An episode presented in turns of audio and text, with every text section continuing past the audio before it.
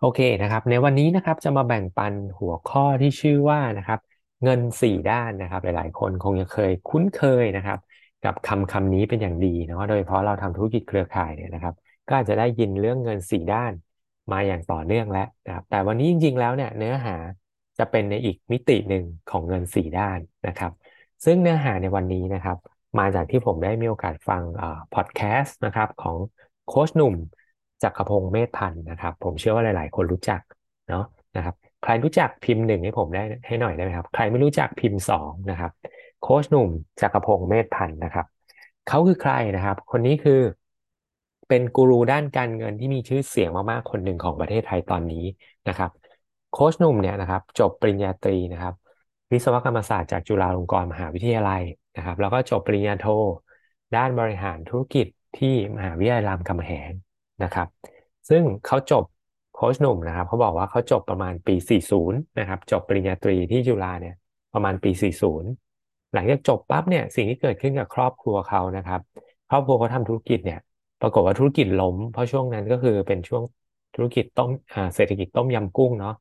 ธุรกิจล้มนะครับ แล้วก็ทำให้มีหนี้ถึง 18 ล้านหนี้ธุรกิจที่บ้านนะครับ 18 ล้าน ตอนนั้นเขาจบใหม่ๆเนี่ยก็ เข้าไปเป็นพนักงานโรงงานครับนะครับเงินเดือนประมาณหมื่นกว่าบาท แล้วก็รู้สึกว่าอยากจะช่วยที่บ้านอะนะครับอยากจะเป็นลูกกตัญญูอยากจะช่วยที่บ้าน ในการช่วยที่บ้านปลดหนี้นะครับ เงินเดือนหมื่นกว่าบาทหนี้สิบแปดล้าน เรานึกภาพออกไหมครับว่า จะทำอะไรดี ที่จะช่วยปลดหนี้ได้นะครับเขาก็ทำทุกวิถีทางนะครับ เป็นคนหนึ่งที่ขยันมากๆนะครับทำงานหลายงานพร้อม ๆ กันในช่วงนั้น เงินเดือนจริงๆอะหมื่นกว่าบาท แต่เขาบอกว่าเขาเอาหาของมาขายด้วยนะครับหลังเลิกงานนะหาของมาขายทำประกันชีวิตนะครับ ขายตรงด้วยนะครับ สอนพิเศษด้วยเบ็ดเสร็จเงินเดือนเนี่ยประมาณเจ็ดหมื่นบาท ซึ่งถือว่าสูงมากๆนะครับสำหรับเด็กจบใหม่เนาะนะครับปีสี่ศูนย์ได้รายได้รวมกันต่อปีเนี่ยเจ็ดหมื่นบาทนะครับ แต่ยังไม่หมดครับ เกิดวิกฤตซ้ำอีกนะครับ ด้วยความที่อยากอยากช่วยที่บ้านมากๆนะครับ แล้วช่วงนั้นเนี่ยเขาบอกว่าอ่าสินเชื่อส่วนบุคคลมันเริ่มเข้ามาแล้ว บัตรกดเงินสดบัตรเครดิตต่างๆนะครับ มีธนาคารหนึ่งโทรมาหาเขานะครับ มาขายสินเชื่อส่วนบุคคล ก็คือบัตรเครดิต บัตรกดเงินสดอะไรอย่างนี้แหละนะครับ แล้วบอกให้วงเงินห้าเท่าของเงินเดือนเลยเขาบอกเฮ้ยดียังเลย ใช้แค่สลิปเงินเดือนอย่างเดียวนะครับ ส่งไปปั๊บอนุมัติบัตรมาครับ ปุ้ง รู้สึกว่า เฮ้ย ได้วงเงินสูงถึงห้าเท่าเลย ก็จัดเลยครับ เขาก็จัดเลย ด้วยความเป็นลูกกตัญญูครับ กู้เงินออกมาจากบัตรเครดิต กดเงินออกมาจากบัตรกดเงินสดนะครับ ได้เงินมาเกือบแสนน่ะห้าเท่าของเงินเดือนนะครับ ได้เงินมาเกือบแสนเขารู้สึก เฮ้ย เจ๋งดีว่าง่ายดียังเลยนะครับ แล้วก็ทำแบบเนี้ยวนลูปอีกนะครับนะครับ สุดท้ายตัวเขาเองมีหนี้ส่วนบุคคลเป็นหลักล้าน จากอ่ายอดจากบัตรเครดิต จากเงินกดเงินสดเนี่ยเขาบอกถึงสูงถึงสิบเจ็ดรายการนะครับ รวมหนี้เนี่ยเป็นหลักล้านเลยนะครับ สุดท้ายเขาก็เริ่มเครียดนะครับ จากที่ธนาคารเนี่ยมาตามทวงหนี้ของครอบครัวอย่างเดียวหลังๆต้องมาตาตามหนี้ของตัวเองด้วยนะครับ แล้วเขาก็เลยเริ่มหาวิธีการนะครับหาวิธีการเริ่มศึกษาการเงินอย่างจริงจังนะครับทำให้เขาสามารถมีอิสรภาพทางการเงินได้ ภายในระยะเวลาตอนอายุแค่ 34 ปีเท่านั้นเองครับ จากเป็นหนี้10 กว่าล้านครับ ใช้เวลา10กว่าปี มีอิสรภาพทางการเงินได้ เจ๋วไหมครับ สุดยอดมากๆเลยเนาะนะครับ แล้วเขาก็เป็นใครอีกนะครับ เขาเป็นคนที่แปลหนังสือดัง ๆ ที่เราอ่านกันนี่แหละครับ ชุดซีรีส์พ่อรวยสอนลูก เงินสี่ด้านที่เราคุ้นเคยนะครับ ก็โค้ชหนุ่มนี่แหละเป็นคนแปลเหมือนกันนะครับอ่าซึ่งอันนี้ผมสรุปแรปอัพตรงนี้ให้สั้นๆก่อนแล้วกันนะครับ เงินสี่ด้านที่เราคุ้นเคยมันคืออันนี้ครับ ESBI ถูกไหมนะครับ คือช่องทางการทำเงินนะนะครับ ช่องทางการทำเงิน ESBI เนี่ยมันเป็นแค่สี่ช่องทางในการหารายได้นะครับ แบ่งเป็นฝั่งซ้ายกับฝั่งขวา ฝั่งซ้ายก็คือ E กับ S นะครับ ฝั่งขวาก็คือ B กับ I B กับ I นะครับ ซึ่ง E กับ S เนี่ยที่เราเรียนรู้กันมาเรารู้อยู่แล้วมันคือ active income นะครับ ส่วนฝั่งขวาเนี่ยมันคือ passive income นะครับ และจริงๆธุรกิจเครือข่ายหรือนูสกินเองเนี่ยมันคือธุรกิจที่อยู่ในด้าน B นะครับ ในด้าน B แต่ข้อดีข้อแตกต่างนะครับ ข้อดีและข้อแตกต่างของ Nu Skin ที่เปรียบเทียบกับธุรกิจขนาดใหญ่จริง ๆ นะครับ คือ Nu Skin เนี่ย มันไม่ต้องลงทุนนะครับ มันไม่ต้องลงทุนเยอะนะครับ ลงทุนกับแค่การใช้สินค้ากับตัวเอง มันไม่ต้องลองผิดลองถูกเองครับ มีระบบทุกอย่าง support ให้เราแค่เดินตามนะครับ แล้วขยายธุรกิจได้ไม่จำกัดนะครับ ธุรกิจถ้าเกิดเป็นเจ้าของธุรกิจขนาดใหญ่เองจริงอะ เริ่มต้นที่ประเทศไทยจะขยายไปต่างประเทศก็ไม่ได้ง่ายถูกไหมแต่นูสกินข้อดีมันก็คือขยายได้ทั่วโลก อย่างไม่มีขีดจำกัดเลยนะครับ อันนี้คือเงินสี่ด้านที่เราคุ้นเคยกันนะครับ แต่จริงๆวันนี้ที่จะมาแบ่งปันจากการฟังพอดแคสต์มานะครับ มันคือเงินสี่ด้านแบบนี้นะครับสี่ด้านได้แก่อะไรบ้าง มันคือความเขาเรียกว่า ทักษะความรู้ความฉลาดทางด้านการเงินนั่นเองนะครับ มีสี่ทางนะครับ เงินสี่ด้านคือมีสี่มิติ ในเกี่ยวกับเรื่องเงินนะครับ อันแรกคือการหารายได้ อันที่สองคือความรู้ความสามารถในการใช้จ่าย เราก็ต้องใช้จ่ายให้เป็นด้วยเช่นเดียวกันนะครับ อันที่สามคือการออม ข้อที่สี่คือเอาเงินไปต่อยอดไปลงทุนนะครับ ปัจจุบันโค้ชหนุ่มเนี่ยเขาก็ทำงานมีรายได้ต่างหลายทางนะครับ มีค่าลิขสิทธิ์หนังสือ เปิดคอร์สอบรมต่างๆ เรื่องการเงินนะครับเขียนหนังสือเองด้วยแปลด้วยนะครับ ก็มีลิขสิทธิ์จากหนังสือเนาะลงทุนด้วย ทำอ่าลงทุนอสังหาด้วยลงทุนในหุ้นด้วยนะครับ ก็มีรายได้หลายทางมากๆเลยนะครับ ซึ่งบอกว่าจริง ๆ แล้วเนี่ยเขาเคยมีความคิดแบบนี้ครับ การหาเงินได้เยอะๆเนี่ยชีวิตจะสบายนะครับ มันก็ไม่ถูกต้องซะทีเดียวนะครับ การมีเงินเยอะๆเนี่ยมันอาจจะสบายได้จริง แต่ถ้าเราทำข้อสองสามสี่ได้ไม่ดีครับ หารายได้มาเยอะๆมันก็ไม่เกิดประโยชน์อะไรด้วยเช่นเดียวกันนะครับ หลายๆ คนหารายได้เยอะจริง แต่ใช้เยอะกว่าเคยได้ยินไหมฮะใช้เยอะกว่าหาได้อะเนาะหาได้เยอะจริงนะ แต่ใช้เยอะกว่านะครับทำให้สุดท้ายก็ไม่เหลือเงินเก็บ เป็นหนี้อีกด้วยซ้ำไปนะครับอะแล้วลองมาดูกันนะครับว่าแต่ละส่วนแต่ละมิติของเงินสี่ด้านมีอะไรบ้างนะครับ อันที่หนึ่งเลยคือช่องทางการหารายได้นะครับ ซึ่งที่เราคุ้นเคยกันที่บอกเงินสี่ด้านนะครับ นั่นมันคือช่องทางการหารายได้ ในข้อหนึ่งของมิติเงินสี่ด้าน ในวันนี้ที่เราแบ่งปันเท่านั้นเองนะ ซึ่งการหารายได้เนี่ยก็จะมีอยู่สองทางนะครับ อย่างที่เรารู้กันอยู่แล้ว active income แล้วก็ passive income นะครับ ซึ่งทั้งสองอย่างมันก็มีมิติ แล้วก็มีประโยชน์ของเขาเองนะครับ การทำงานแบบ active income นะครับ มันคือเราทำเราถึงจะได้ผลลัพธ์นะครับ ซึ่งเขาบอกว่าข้อดีของการทำงานแบบ active income เนี่ย มันก็จะได้ความภาคภูมิใจครับ เพราะรู้สึกว่าผลลัพธ์มันเกิดจากฝีมือเราอะจับต้องได้เป็นรูปธรรมนะครับ มันก็รู้สึกมีความภาคภูมิใจรู้สึกมีคุณค่านะครับ แต่รายได้ที่สำคัญอีกอันหนึ่งนะครับ ก็คือ passive income ซึ่งจริงๆแล้วเนี่ยบ้านปลายชีวิตของเรานะครับ โดยเฉพาะเราเนี่ยมีเขาเรียกว่าร่างกายเราไม่ได้อยู่ยงหกบานอยู่แล้วถูกไหมฮะอายุเราก็จะมากขึ้นเรื่อยๆกำลังแรงกายแรงใจเราก็จะถดถอยไปเรื่อยๆอยู่แล้วนะครับ โดยธรรมชาติของทุกๆคนเนาะฉะนั้นการมี passive income ก็สำคัญด้วยเช่นเดียวกันนะครับ ฉะนั้น เราก็ต้องมาเรียนรู้วิธีการสร้าง passive income นะครับ จริงๆ passive income ก็มีได้หลากหลายทางหลากหลายวิธีด้วยเช่นเดียวกันนะครับ การทำนูสกินการสร้างองค์กรเพื่อเป็นตำแหน่งที่เรียกว่า leader หรือผู้นำก็เป็นการสร้าง passive income นะครับที่เป็นเงินอ่าเป็นเงินสี่ด้านเราจะอยู่ด้านขวาที่เป็นตัว B นะครับเป็นการสร้าง passive income อีกแบบหนึ่งนะครับ แล้วก็เขาบอกว่าคำจำกัดความของเขา passive income นะครับ ก็คือ การมี financial freedom นะครับ อิสรภาพทางการเงิน คือหารายได้นะครับคำว่าคำอ่าคำจำกัดความของเขาว่า financial freedom นะครับ คือการหารายได้จากทรัพย์สิน คือเรียกว่ามี passive income เนี่ยมากกว่ารายจ่ายนะครับ จะเรียกว่าเรามีอิสรภาพทางการเงิน ผมเชื่อว่าหลาย ๆ คนเข้ามาในธุรกิจนูสกินเวลาเปิดการ์ด12 ใบอะ ข้อหนึ่งที่เราเลือกกันเนี่ยนะครับ คือข้อ 2 ถูกไหมอิสรภาพทางการเงินหรือว่า financial freedom คำจำกัดความของคำว่า financial freedom ก็คือ มี passive income มากกว่ารายจ่ายนะครับเราคือไม่ต้องทำงานอีกเลยอะเราก็จะมีอ่า financial freedom นะครับ ก็คืออย่างที่บอกว่าโค้ชหนุ่มเองเขาก็มี financial freedom อิสรภาพทางการเงินนะครับกเกษียณได้ตั้งแต่อายุ 34 นะครับ อันนี้คือสิ่งแรกหน้าที่ของเราครับ ต้องเรียนรู้วิธีการสร้างรายได้นะครับ ยิ่งหาได้เยอะ แล้วเรายิ่งบริหารข้อ 2 3 4 เป็น นะครับ เราก็จะยิ่งประสบความสำเร็จได้เร็วด้วยนะครับ ฉะนั้นหน้าที่ของเราอันที่หนึ่งนะครับสำคัญมากต้องมีอินคัมเข้ามาก่อนนะครับ ต้องมีรายได้เข้ามาก่อน เราถึงจะบริหารต่อได้นะครับ ทักษะการเงินข้อที่สองนะครับ ด้านที่สองก็คือการใช้จ่ายนะครับ สิ่งสำคัญมากๆนะครับ ง่ายที่สุดเลยนะเขาบอกว่าคำจำกัดความนี้ง่ายมากคือ ใช้ให้น้อยกว่าที่หาได้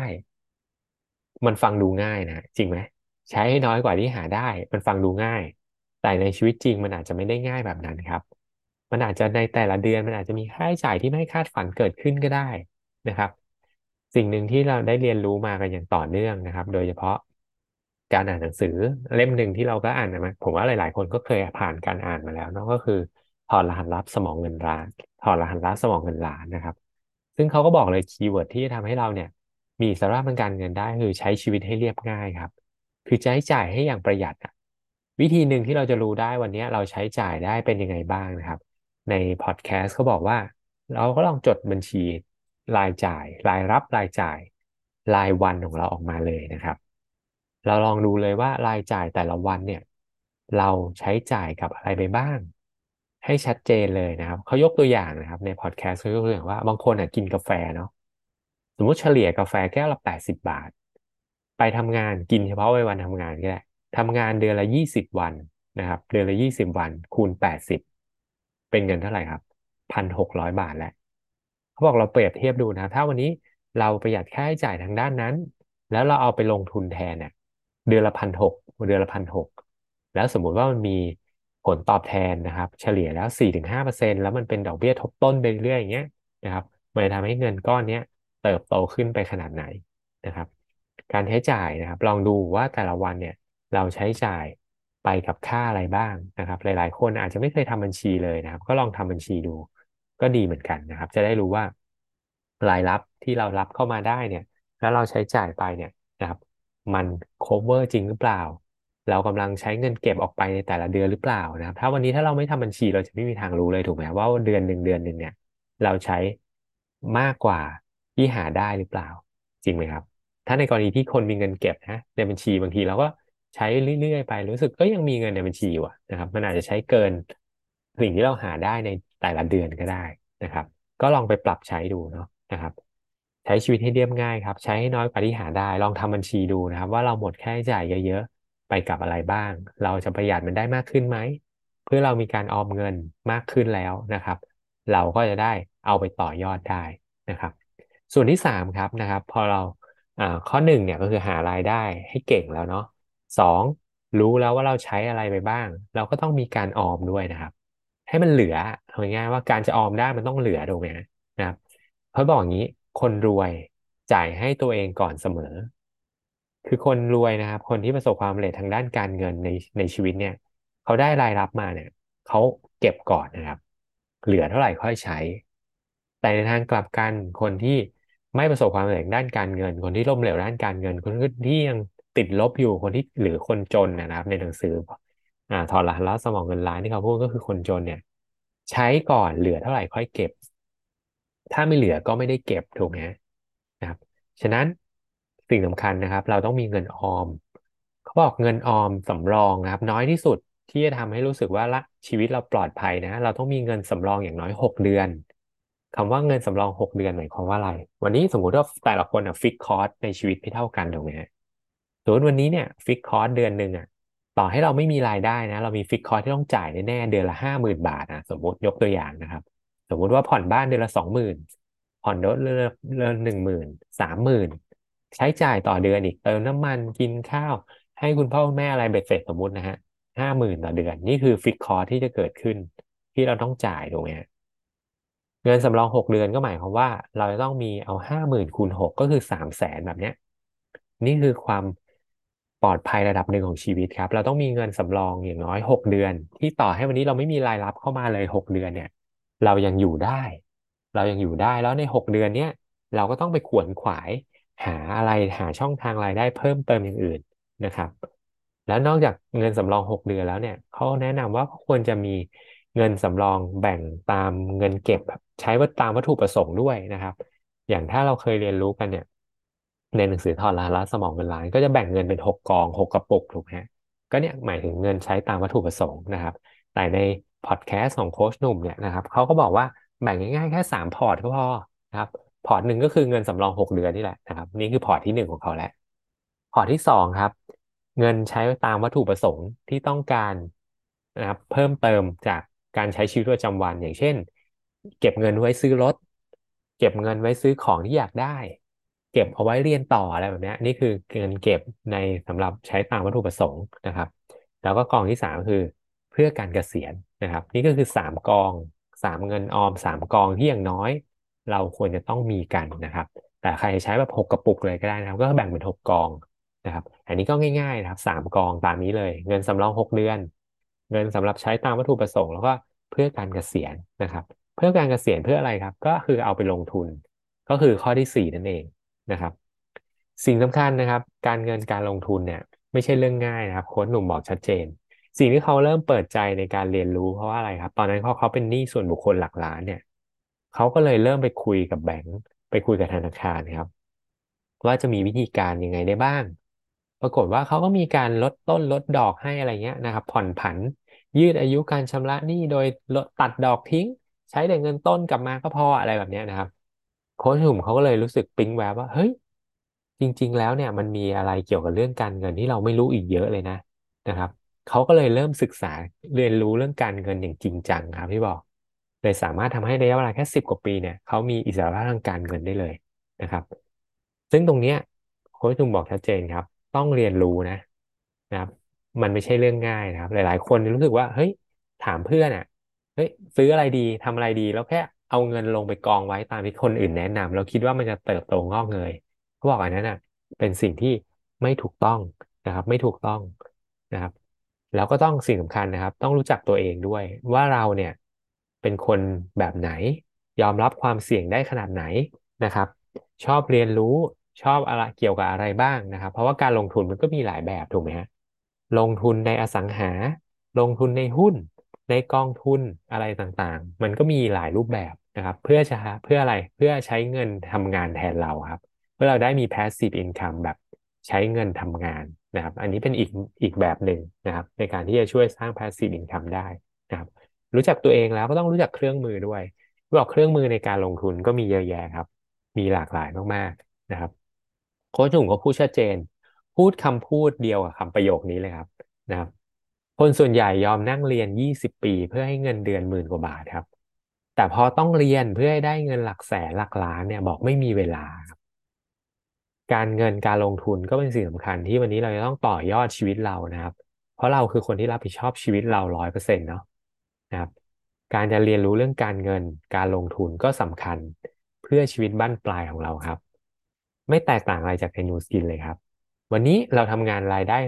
หลักหมื่นอยู่แล้วถูกไหมงานประจำส่วนใหญ่เราทำงานอะรายได้หลักหมื่นกันอยู่แล้วนะครับ ก็คล้ายๆกันนะครับ เข้ามาทำ Nu Skin เนี่ยหลาย ๆ คนบอกให้มาเข้าระบบมาเข้ามาเรียนรู้บอกไม่มีเวลาครับ ซึ่ง Nu Skin เป็นช่องทางที่จะช่วยสร้างรายได้หลักแสนหลักล้านให้กับเราได้นะครับทำไมเรายอมเรียนตั้งยี่สิบปีนะครับ เพื่อสร้างรายได้หลักหมื่น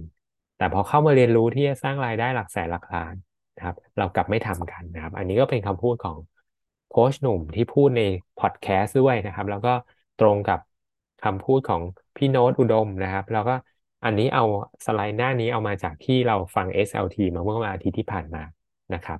นะครับอะสรุปอีกครั้งหนึ่งนะครับ เงินสี่ด้านในมิติวันนี้ที่อยากมาแบ่งปันนะครับ ก็คือความรู้ความเข้าใจความฉลาดทางด้านการเงินสี่มิติ หารายได้นะครับ เราต้องหารายได้ให้เก่งด้วยสอง ใช้จ่ายอย่างประหยัดให้มีเงินเหลือเพื่อไปทำข้อสามต่อคือต้องมีเงินออมครับ มีเงินออมแล้วนะครับ เราถึงจะไปลงทุนเพิ่มไปต่อยอดเพิ่ม เพื่อให้เงินทำงานแทนเราครับ วันนี้ถ้าเรามีเงินเยอะเรามีเงินออมเยอะ แต่ถ้าฝากธนาคารไว้อย่างเดียว ก็น่าเสียดายและเสียโอกาส เพราะดอกเบี้ยเงินฝากมันน้อยมากๆครับ ตอนนี้ เราต้องรู้จักการเอาเงินไปทำงานต่อยอดด้านอื่นๆเพิ่มเติมด้วยนะครับ เพื่อที่ทำให้เราเนี่ยมี passive income มีอิสรภาพทางการเงินหรือ financial freedom ได้ง่ายแล้วก็ได้เร็วขึ้นนะครับอ่าขอปิดท้ายนะครับ วันนี้ในในเช้าวันนี้ด้วยสไลด์ของคุณวอร์เรนบัฟเฟตนะครับ ซึ่งถือว่าเป็นคนที่เป็นกูรูด้านการเงินการลงทุนเบอร์หนึ่งของโลกก็ว่าได้นะครับ If you don't find a way to make money while you sleep you will work until you die นะครับ แปลว่าอะไรเขาบอกวันนี้ถ้าคุณไม่หาทางนะครับ ที่จะทำเงินได้ในขณะที่คุณนอนหลับอะ คุณจะต้องทำงานไปจนตายครับ มันก็คือวิธีการสร้าง passive income นั่นเอง วันนี้เราไม่ต้องทำงานแต่ยังมีรายได้นะครับ เราถึงจะมีชีวิตบั้นปลายที่สุขสบายได้ ไม่ต้องทำงานไปจนตายครับนูสกินเป็นยานพาหนะหนึ่งครับ ที่สามารถสร้างรายได้ให้เราแม้ยามหลับและยามตื่นได้นะครับ และที่สำคัญอย่าลืมนะครับ เรียนรู้เรื่องการเงิน ให้เก่งเรื่องการเงินด้วย เพื่อเราจะไปต่อยอด แล้วก็ ไปลงทุนอะไรเพิ่มเติม เพื่อให้เงินมันทำงานแทนเราด้วยนะครับ หาเงินได้เยอะจากนูสกินแล้ว อย่าลืมเรียนรู้เรื่องการเงินมีความรู้ความฉลาดด้านการเงิน เพื่อเอาเงินไปต่อยอดด้วยนะครับ